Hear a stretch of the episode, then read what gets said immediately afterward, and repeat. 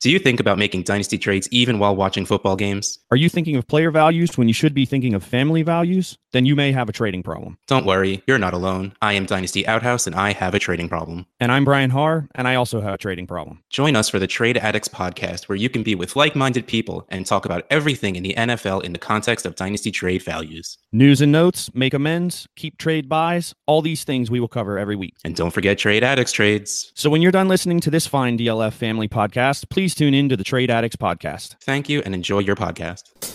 Do you have the time to listen to me grind? Take down the film watchers and nerds all at once.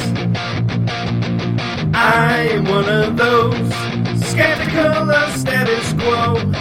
Bayesian to the bone, no doubt about it. Sometimes I grind my Excel sheets. Sometimes pour cold water on heat. When the math's not adding up, you better check it out. I'm just Harley. Welcome to the ground. Hello and welcome back to the Dynasty Crossroads. My name is Peter Howard at PA Howdy on Twitter. We're a member of the DLF family of podcasts. Some other stuff. I've been putting in a lot of work on our YouTubes, trying to trying to put a little a little thing out there, get us, uh, I guess, off or still on Twitter, but also on YouTube. It's fun to have a video to post when people ask me questions instead of a link to a long, dry, boring Twitter thread or an article. Videos have been helpful that way. And so I've been pushing that content out. And that's my excuse this week why I'm a little late. But I did finally edit some of um, my three hour conversation with Zac Reed about rookies for the 2021 season for the podcast. So I've got it ready. We're going to talk the top tier of running backs that we're really interested in, also the top tier of wide receivers that we're really interested in. Um, dropping it here on the crossroads. Um, hope you really enjoy it. The ending just kind of comes out of nowhere because Zac finishes talking about the Rashod Bateman and uh, then go straight to the end because I couldn't find a good transition. But other than that, I, I think I, you know, I mostly nailed it. mostly, it's awesome. You know, um. So yeah, check it out. Uh, again, the video's available on YouTube. Three-hour conversation with uh, me and Zac where we delved into some pretty deep names. Um, but here's a summary at the top of the class, at least where we're at right now. And uh, yeah, had a great time talking to Zac from the Dynasty Dummies podcast. Be sure to check him out if you haven't already. And uh, thanks again for checking out the Crossroads. Now let's go see what Zac has to say about these rookies and why he hates them. Obviously. Hey, hey Peter, how are you? I am good. Yourself? Oh, fantastic. Are you dressed? Uh, are you decent now? Great. Yeah, I got. I, I, threw on my Bull Rush, my Bull Rush uh, t-shirt. I, I thought that they, you know, you had the open bar on. I might as well go Bull Rush. We'll represent uh, pods that are way better than ours and call it good. That's fair. I actually just watched a video. Um, I'm gonna have to look at the channel now because he's just started his YouTube channel. He's in our community, but he's doing videos on how to do lighting and videos. And what I learned in that 10 minutes was I do everything wrong. That's why I look like this is all terrible. Apparently, it's just I turn, I click go, and uh, this is where we're at. But I did learn a lot. I got to look up that channel, guys, because you really got to follow it. He's a cool guy offering information if you want to start doing this kind of stuff. I wish I had found his channel before I before I started. Put it that way.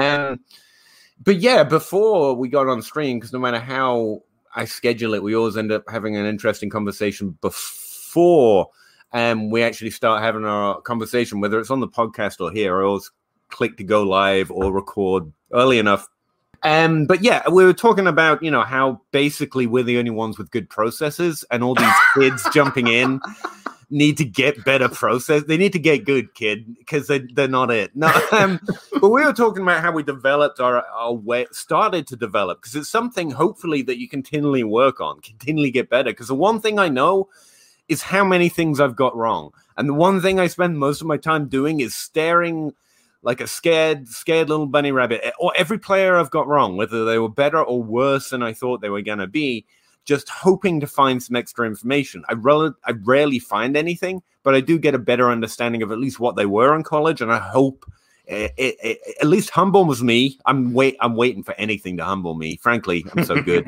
but um, when I'm looking at a new class, and the 2021 class is an interesting one, as far as I can tell, just don't draft any of the running backs. They all suck, especially Najee Harris, obviously, and um, and just draft like Mac Jones. I guess that's where I'm at. But um, what kind of class do you think this is? Strong one? It feels like a letdown year, right? 2020 was so good you expect the next one to be terrible, right? But there are well, there's a lot of good profiles, man.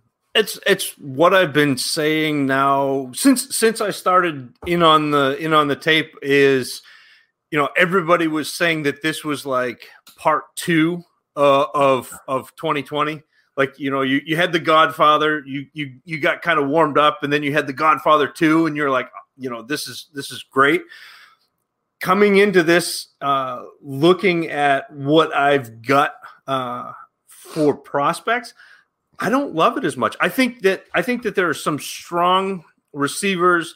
There are a couple running backs that you know I will be fine, but it's not it's not like 2020 was. Uh, you know, we, you made fun of me last year when I came on and said 2020 was fantastic. And it's, it's, a good bet, man. It's a good bet to hide damn rookies. it's just it is. I mean, it, but but this year, this year I don't have.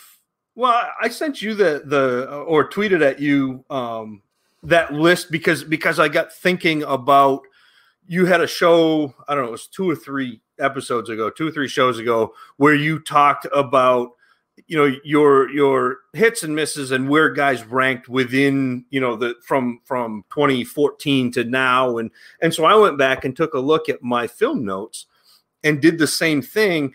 And there is not a player in this class uh, that was in the top five for for or six for running back so that there's none of that. There's not an elite elite runner. It's it's not the Saquon Barkley. It's not Christian McCaffrey. It's not Dalvin Cook. Um, I. It's just it's not the class that everybody had had kind of built us up for. Yeah, I, I was gonna say. Obviously, I'm always right. That's basically what you were saying, right? No, exactly. Um, no, you do try and improve, um, and but unfortunately, the the player that's on my mind, and I've literally got a forty minute YouTube video ready to go. I think it's too big for me to upload about Terrace Marshall this year. Just desperately trying to explain that that when I say he's underproductive, I like I mean going through it six seven ways. I, I, don't know, but I do know I'm wrong a lot. Most anyone who's being any kind of honest knows they get stuff wrong a lot. they get shit wrong a lot. Okay, they just do. Um, and so if he's good, I don't want to not draft him, and I don't want to just rely on draft capital. I want to know before it turns out, right? Um, so it is hard, but uh, there's no way you can do this and actually try to establish a process without coming to some realization that sometimes the things you have to use to make decisions are going to fail you, and just looking for the exceptions before they happen can drive you mad. But yeah. that's what we do. That's that's the thing. Whatever whatever this is. Hey Bob, Gainwell. I do want to talk about Gainwell. Do you want to start with a position or a particular player? You want to? Because I, you know me, I'm going to random rave about every player basically. so if you've got one you're actually passionate about, it might be a better. I can go. I can go through where, the chaff way. I can go wherever, Peter. I, I am. You know, I, I am with you. hey, you are you are my Sherpa. I will follow. Yeah, I'm specifically talking about you, Bob. Always, actually, that's actually I'm just always talking. But no, um, you were part of one of the conversations I've had uh, with Marshall. But I think I figured some reason or understood some of the love for him a little bit more. I can't say st- compares well to past prospects still, but um, I think Gainwell's an interesting one because I was talking, uh, I was listening I really try not to until I've got a pretty good idea of what I think of players. But I was listening to you and J Mike Check, which is pretty much an uh, irresistible duo on the Dynasty Dummy podcast, talk about players, and you were both saying how much you hated Kenny Gainwell, and I just wanted to defend him a little bit. Because I think it's a little hard, you know. I think it's a little harsh. I think, but no. What? Uh, let's start there. It's the only name anyone's mentioned. So Kenny Gainwell, Kenneth Gainwell, as Ray GQ from the Dynasty Devy podcast calls him because he's fancy and got money and stuff. So it's Kenneth, I guess. That's why Ray. I just keep throwing shade at Ray. I'm gonna I'm gonna get him. I'm gonna make him respond to me on something somewhere, and that's my new one. But yeah, um, Kenneth Kenny or Kenneth Gainwell. What do you think of him? I I, I love uh, Kenny Gainwell. He's right now uh, film film grade wise is my third running back off the board. Uh, he the only the only question, and we've you know if you listen to the dummies, you know the only question is he's small. He's he's just not a big guy. I've got him listed at 191. J Mike had him at 182. Neither of those are instilling any confidence uh, in in me. And if if he's going to be, if you're going to take him that highly, he's got to be a multi-down back. He's got to be a guy who gets carries and and somebody who who gets targets. And as an undersized back, it's really tough to see. And uh, 191 pounds is not gonna is not gonna cut it in in the NFL. And even if he could be successful, you know the NFL, they're going to look at him and say, "Nah, you're too small." I mean, that's just they they don't. If you don't look like something that they've seen before, they're not betting on it. And and no, I was. I'm just waiting for you to say how much you hate Giovanni Bernard and Phillip Lindsay, and you know, you know, I, I Tarik Cohen never had a good season, and, and the, that guy in England, New England, was trash, and it was the, just a mirage. but, you, but, but, but, you wouldn't take them. So like Barry Sanders again, sucks. I, I, but you but you wouldn't have been. You wouldn't have taken them in the. Well, Sanders maybe a little bit. You're reaching there, Peter, but but like the the 51 receptions last you know last year, the fact that Gainwell is fantastic in the middle, even though he's undersized, the fact that he can break tackles and elude tackles, um, he's got he's got real good contact balance. He's got that ability, and and I talked with J Mike about that, but he does a, a kind of contorts his his upper body to create glancing blows, which means he can keep running even if he's being hit. Uh, all of those things you love. Plus, he's got that ability as a space back. And and again, man, if he's if he if he is a little heavier, if he comes in at 200 pounds, then he's going to be he could be my running back one. Like I, I like what his skill set is that much. Um, no, I'm actually with you in that I don't know his. I don't. I'm not going to insert pro day numbers into my day. I'm not going to sully it with pro day numbers, okay? Because I like the even comparisons. But I, I get that he's a smaller guy. Like 60% of his Nyheim's yards came from the rushing game, and that's one of the comps I have for Kenny Gainwell's overall profile.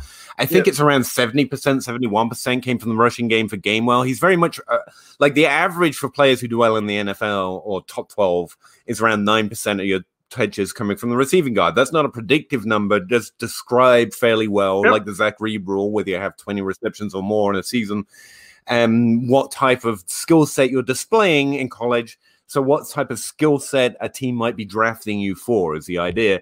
And Kenny Gainwell looks very much like a receiver. Interestingly, enough, James White, who might be the most positive comp for the rough physical shape we're outlining here, 85% of his yards came from the rushing yard. He looks much more like just a regular three down running back than yeah. most of these receivers. It's much more the Nyheim Hines type mold.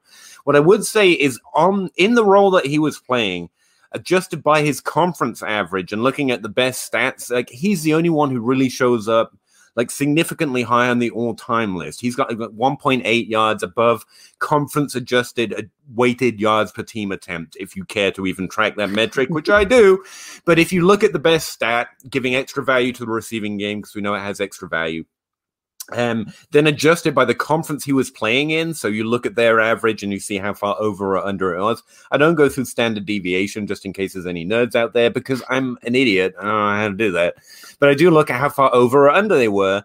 And like it, top 10, top 12, I think all time, Kenny Gainwell's one season because he only really played one season and stepped into this role straight away. Well, he played two seasons and stepped into that role immediately, if I remember right, in that second season at age what was it, 19 or 20? Um, he's playing. Yeah. Yeah, 70% uh, of his yards are coming from the rushing game, which makes him more of a receiver. And his total yards is 1.8 above conference average, which again puts him on a pretty impressive list. Now, with running back, I don't care that he only played one season in the same way that I don't care, and you should be for that, just to, just in case you want to be against it because that's the reason Najee Harris looks good. I don't have to say things like we do at wide receiver, like why wasn't he the running back one for the first two years? Who was beating him out? I actually don't even know the answer. I was meant to look it up, but I never did because running back's really about what you do when you get the role, or if you can earn the role at all. Now, for me, Gainwell did, but he does show more inclination, at least in college, for the receiving game. So any team that takes a shot on him has probably got that in mind as well. And frankly, for the running back position, unless you are just built different, and some pl- people, like a wide receiver, are just built different. But at running back, it's a little harder to be built different because you've got to believe in the team investment. The team's got to believe in it. And and then you have to stand up to a different type of physical workload, which a wide receiver typically doesn't have to worry about as much, at least. And it's more about how their size relates to the skill set they have to display, which is, again, a more complicated calculation and one we don't have right. With running back, it's a little more straightforward. But um, yeah, I see the ceiling you're worried about. But I got to say, uh, for this class, only playing one season, it strikes me how much he's there is something that stands out on his profile, which is not something I would say about even the best prospects yeah. in this class. Not that they're not going to be the best fantasy producers, but I'm I was pretty impressed with Mr. Gainwell. Um, uh, Kenneth, Kenny, whatever you want to call him. I, I think he's really good. Um, and from there, we just see what the NFL makes of it, and that'll tell us more. But I would say, even with running back, like if a player stand like I remember them, like I'm even if he gets right. undrafted or and ends up in the Seahawks behind four two hundred pounders, like that's a guy I'm gonna have my eye on. I'm gonna want to add if I've got the depth, just because it does stand out. A player who does something that is good is good, and so I want to keep my eye on it. So, unlike a few of these players that could fade, like I almost forget them and like Gainwell will stay in my mind. Like I, I still have players from the Austin Ekeler's class that stay in my mind that have never done anything to be clear. But um, right. just just a shout out, like he's worth keeping an eye on, even if he does get low draft capital or whatever well, else. I think that's the thing too with with and the difference between to me wide receiver and running backs when you're when you're attacking rookie drafts where if a if a wide receiver doesn't get draft capital, it's a it's a quite a climb to get back in because you're having to climb at least three or four people on the depth chart.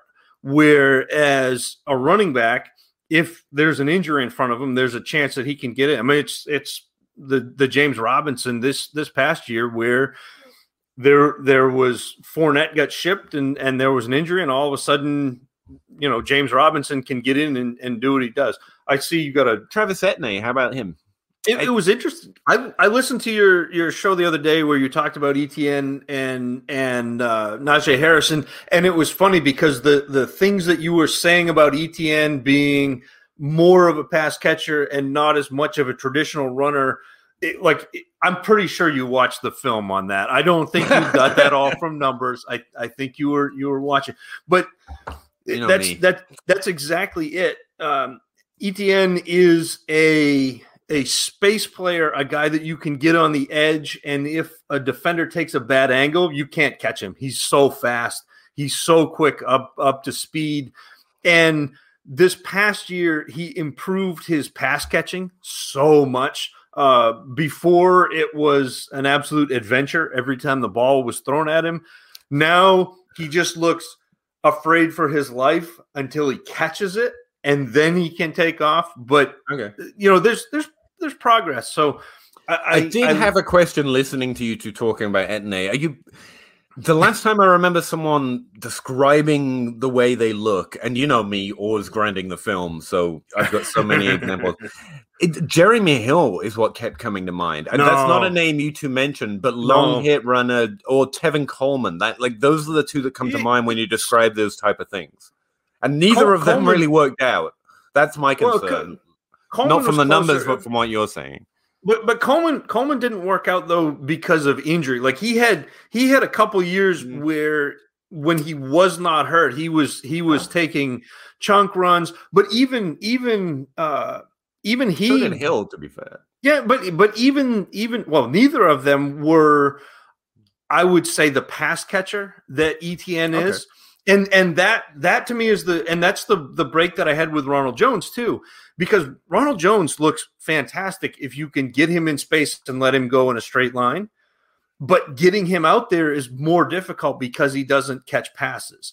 Uh, I don't I don't know if like I, I don't know. See, if this is had this- my like all the I, again. I'm always grinding the tape, so this is an authority speaking. But like when I think great receiving back, especially in the modern era, I think um Kamara, I think McCaffrey, and none of that fits them. no like, no they're no, great it's- receivers. You don't need to get them in space. They just they just can. But but there are so no, but but that doesn't tier- match up to my archetypes. I guess is He- the way of saying it. No, but he's a, so he's a tier down from from that. But Okay. to me, a player that has the receiving upside, I, I'm I'm much more interested in taking that swing on a guy with receiving upside than uh, a, a- player who doesn't. Well, so take for example, last year uh, there were a lot of people in on AJ Dillon. He had a great game and a half for the Packers this past year. Everyone compares him to Derrick Henry. Derrick Henry just had the sixth greatest single season Yeah. in Mm. history. Okay, like rushing, and he finished third in PPR behind Kamara by 80 points. Yeah. 80. So so he had he had like you know, you talk generational. This wasn't generational. This was historical. The sixth best rushing season in history, and he finished 80 points behind Kamara. He actually finished closer in points per game to Chris Carson than he did to Kamara. So like it to me, the the pass catching of Etienne versus any of those other guys that you mentioned, with you know, with Jeremy Hill or, or Tevin Coleman or that, like he's he's that type of runner, more closer closer to to uh, Coleman than than Hill, but he, he's that like one cut. Like if you get him in his own scheme and and can get him, you know, a cut and gone. I I love that. But he's also got the pass catching upside. I mean, I, I've got him right now as my fourth running back uh, it, with with my film grade behind Gainwell, behind Javonte Williams, and and behind Najee Harris. So he's a he's a better runner between the tackles, I guess, would be the the official tape term than Hill or Coleman, or on the same level, but also a better pass catcher. Uh, He's like I said, he's he's similar to Tevin Coleman. Look, Jeremy Hill to me was a was a grinder. Jeremy Hill, at least when I watched him, was a you know between the tackles, he's going to get you four or five yards, and if you get him a hole, he can he can take off. But eh, at that point, like I much preferred the the Gio Bernard to to Jeremy Hill, even though Jeremy Hill was the guy carrying the ball because Gio was the pass catcher, and so you knew he was always going to have a role. I think it's similar. Etienne has got that Tevin Coleman, that that zone run, that that ability to break a break a play at any time, but he also has the ability to catch you know 30 or 40 balls and and to me that's if you're looking at a top 10 or or top 24 or whatever you're looking at for a running back 30 plus catches is where it's at you know Is that within this draft class though? Because I worry, like uh, Etienne Oh. and I guess Najee Harris, who sucks, um, stand out in this class. At least for me, a little bit as a different kind of different kind of profile, um, more similar to the guys that we would want to draft highly.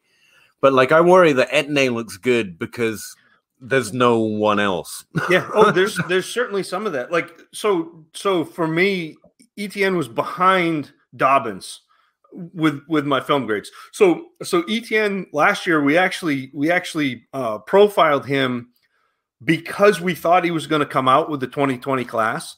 All right. and and we started we were like a week too early. We jumped the gun and they hadn't done all the declarations. And so we were like all right Etienne is going to going to declare. So we we we talked about him. I had him graded out as my sixth back uh, last year.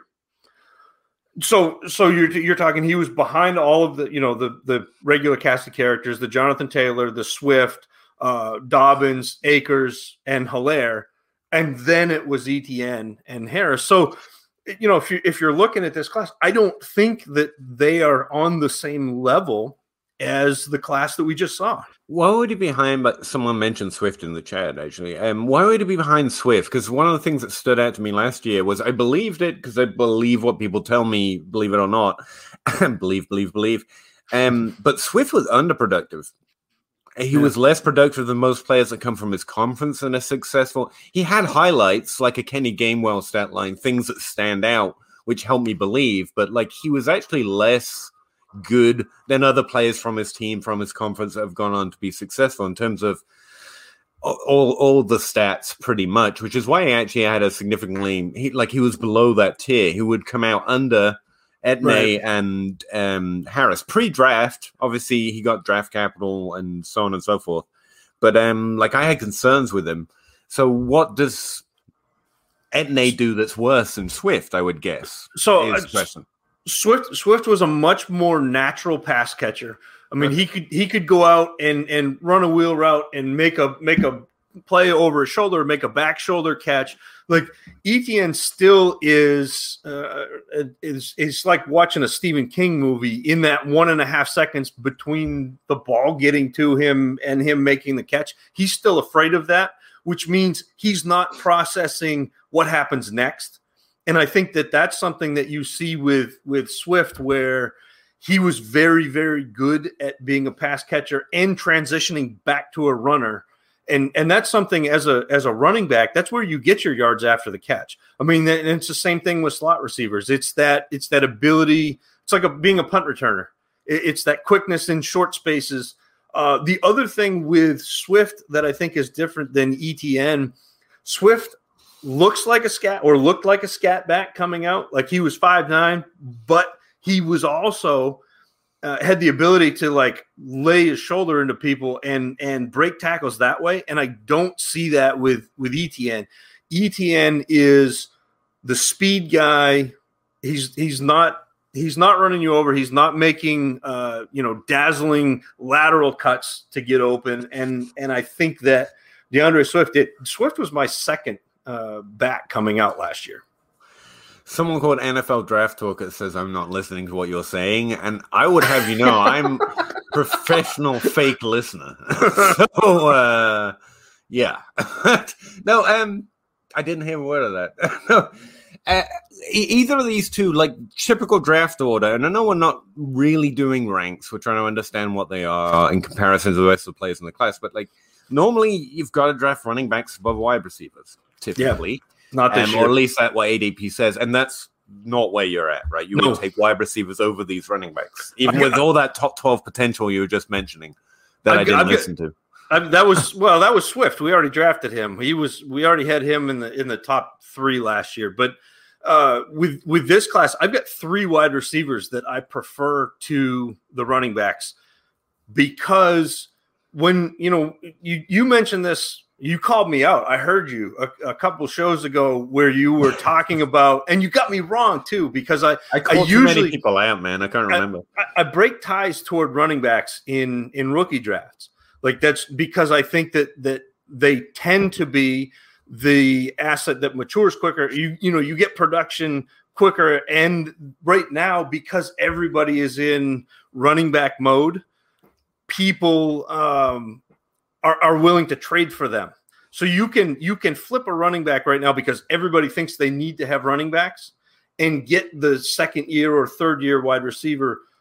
Although it's starting to shift you're starting to see the that pendulum back toward wide receivers. I think there's there's a saturation point with running backs. There just there aren't a ton of landing spots. Back to your original question i think that there are three i think that there are three wide receivers that are better that are in a tier above any of the running backs in this class Sorry, what was that? yeah who no, um, who are those guys then? Yeah, the the three the three receivers. I I think for me it's uh, Rondale Moore is my one, uh, which people will poo poo and say that I'm I'm hot taking. Ja'Marr Chase is two, and DeVonta Smith is three. I think those those three players are head and shoulders above uh, any of the running receivers. DeVonta Smith, you said. Yeah, that's the one. All right, yeah, we're gonna find. You're gonna have to one. scroll way down. Um, I, I I know. Yeah, no, no, not that far. Just just a while. Um, Rondale Moore's problem, if he has a problem, which he doesn't, but it's it said he played one season. Essentially, he didn't play enough after that, and especially once you test points or look at points per game and realize, oh, I would have valued players over Megatron in his own draft. Maybe I shouldn't do that. Then you just stop doing it. Um, but like, what does he do better than Chase, or how is he better at what he does more so than Chase that you have so much more hope for him than? Well, and I don't think like there's not a lot separating those two for me. Uh, I, think that the, the top tier is is pretty close, uh, but I do tend to break toward uh, wide receivers that I think can drive volume. So so Chase is a lot more of a downfield player. He is more of your prototypical X wide receiver that can go out on the edge and and go downfield. Rondale Moore is only five nine, which is going to be the big question. Is he's a small guy, but he is a very very quick operator out of the slot. He uh, he kind of fits that new mold of of NFL uh, passing attacks where he can get off the line quick. He's uh, well, he's so fast out of his breaks. He creates that separation. It's almost it's almost that crossover. It's that Iverson, you know, plant on the outside and then cut away from a defender. Uh, see, Jake, I don't get the I don't get the the Rager vibes with with. Uh, I do because they both Rondale were Moore. really good in college. I get it. Yeah. Like it's a rare Listen- instance where I agree with saying like they're both really good in college. I don't understand the shade. I don't understand why that would scare you. Oh no, he looks like a good player. Like, what the hell is that meant to so so I think so to me to me regular was you had to scheme him open. Like he was he was really good once he had the ball. I think that Rondale Moore creates enough separation for himself that you're not worried about that. Uh, I, I think that you could see him be a really dynamic player from the slot, being able to work over the middle, being able to to catch the ball and and you know make plays after he's got it and also drive the volume. I mean, it, he should he should be at a point in his career where in two years you're seeing him catch hundred balls. And to me, in in fantasy football, where we're primarily PPR, that's the type of player that I want. And it's not shade at Ja'Marr Chase. Like I think Chase is fantastic and and more prototypical, more like if you're talking Calvin Johnson or Julio Jones or that type of player, Ja'Marr Chase looks a lot more like those guys than Rondale Moore does.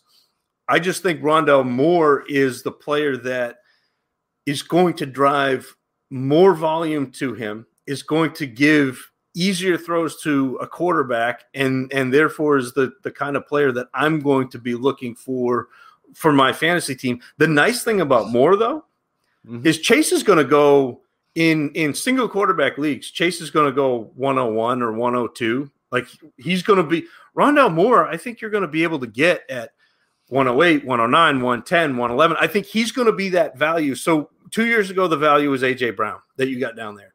Last year it was Justin Jefferson. You're getting 107, 108, 109. I think this year that value is going to be Rondale Moore. I'm not sure. Normally, the value, as I see, it, is Tee Higgins, AJ Brown, and it's because they're good, but they don't pop in some way. There's nothing to what's the what's the word? The truther over.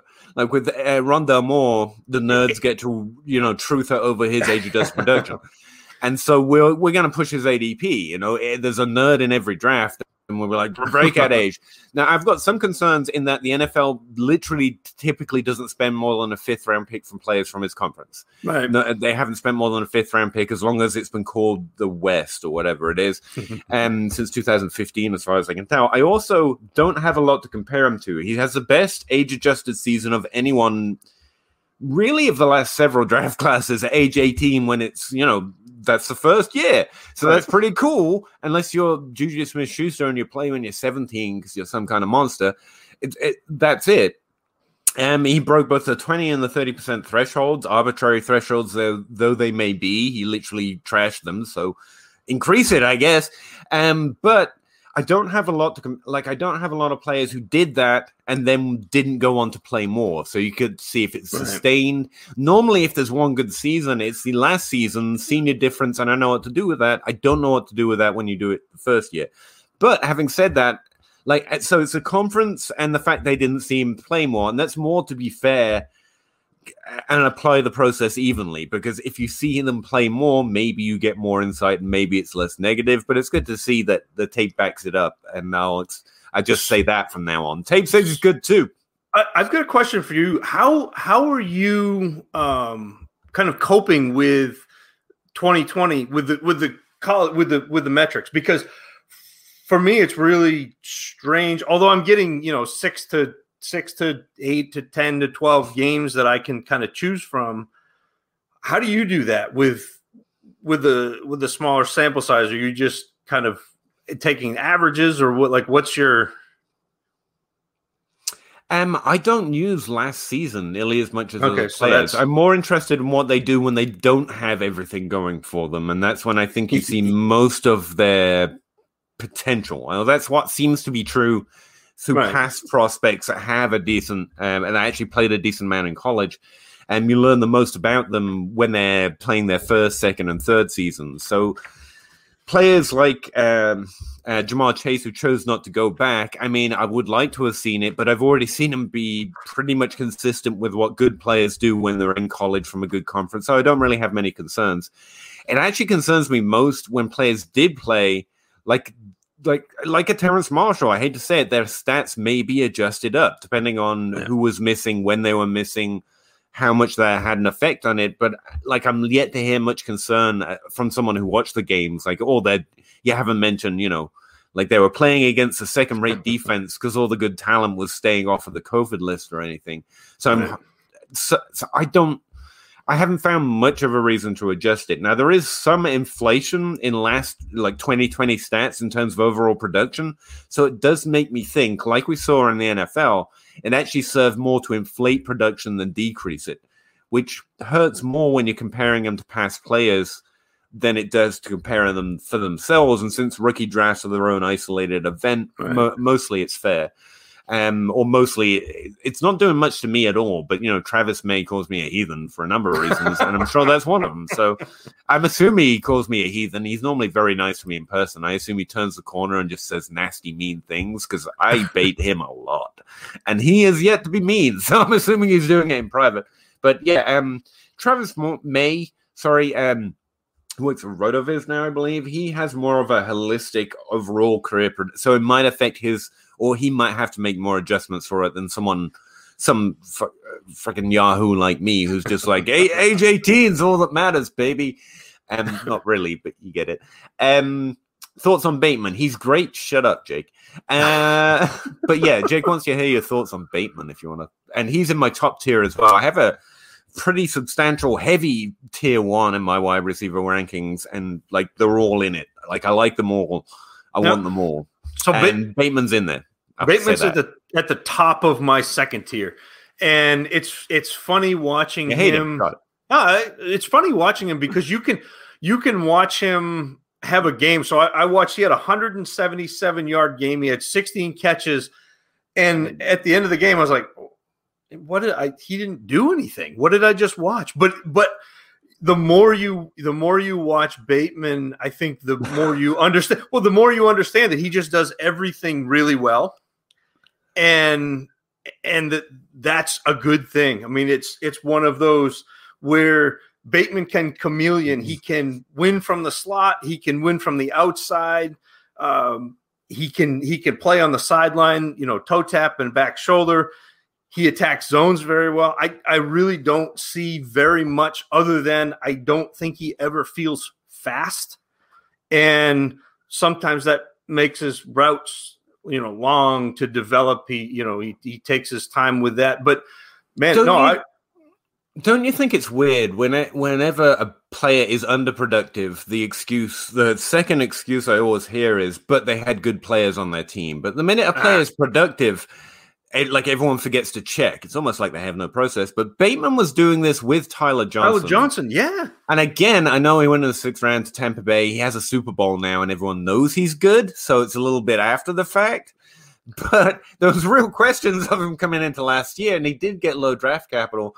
And the fact that Bateman was literally co-opting so much of a large share of the offense with a player, whether you think he's as good as his Super Bowl ring or not, he has a Super Bowl ring, by the way. um, he was doing it with another player co-opting like a huge part of the offense. And again, we don't see that very often, even in college.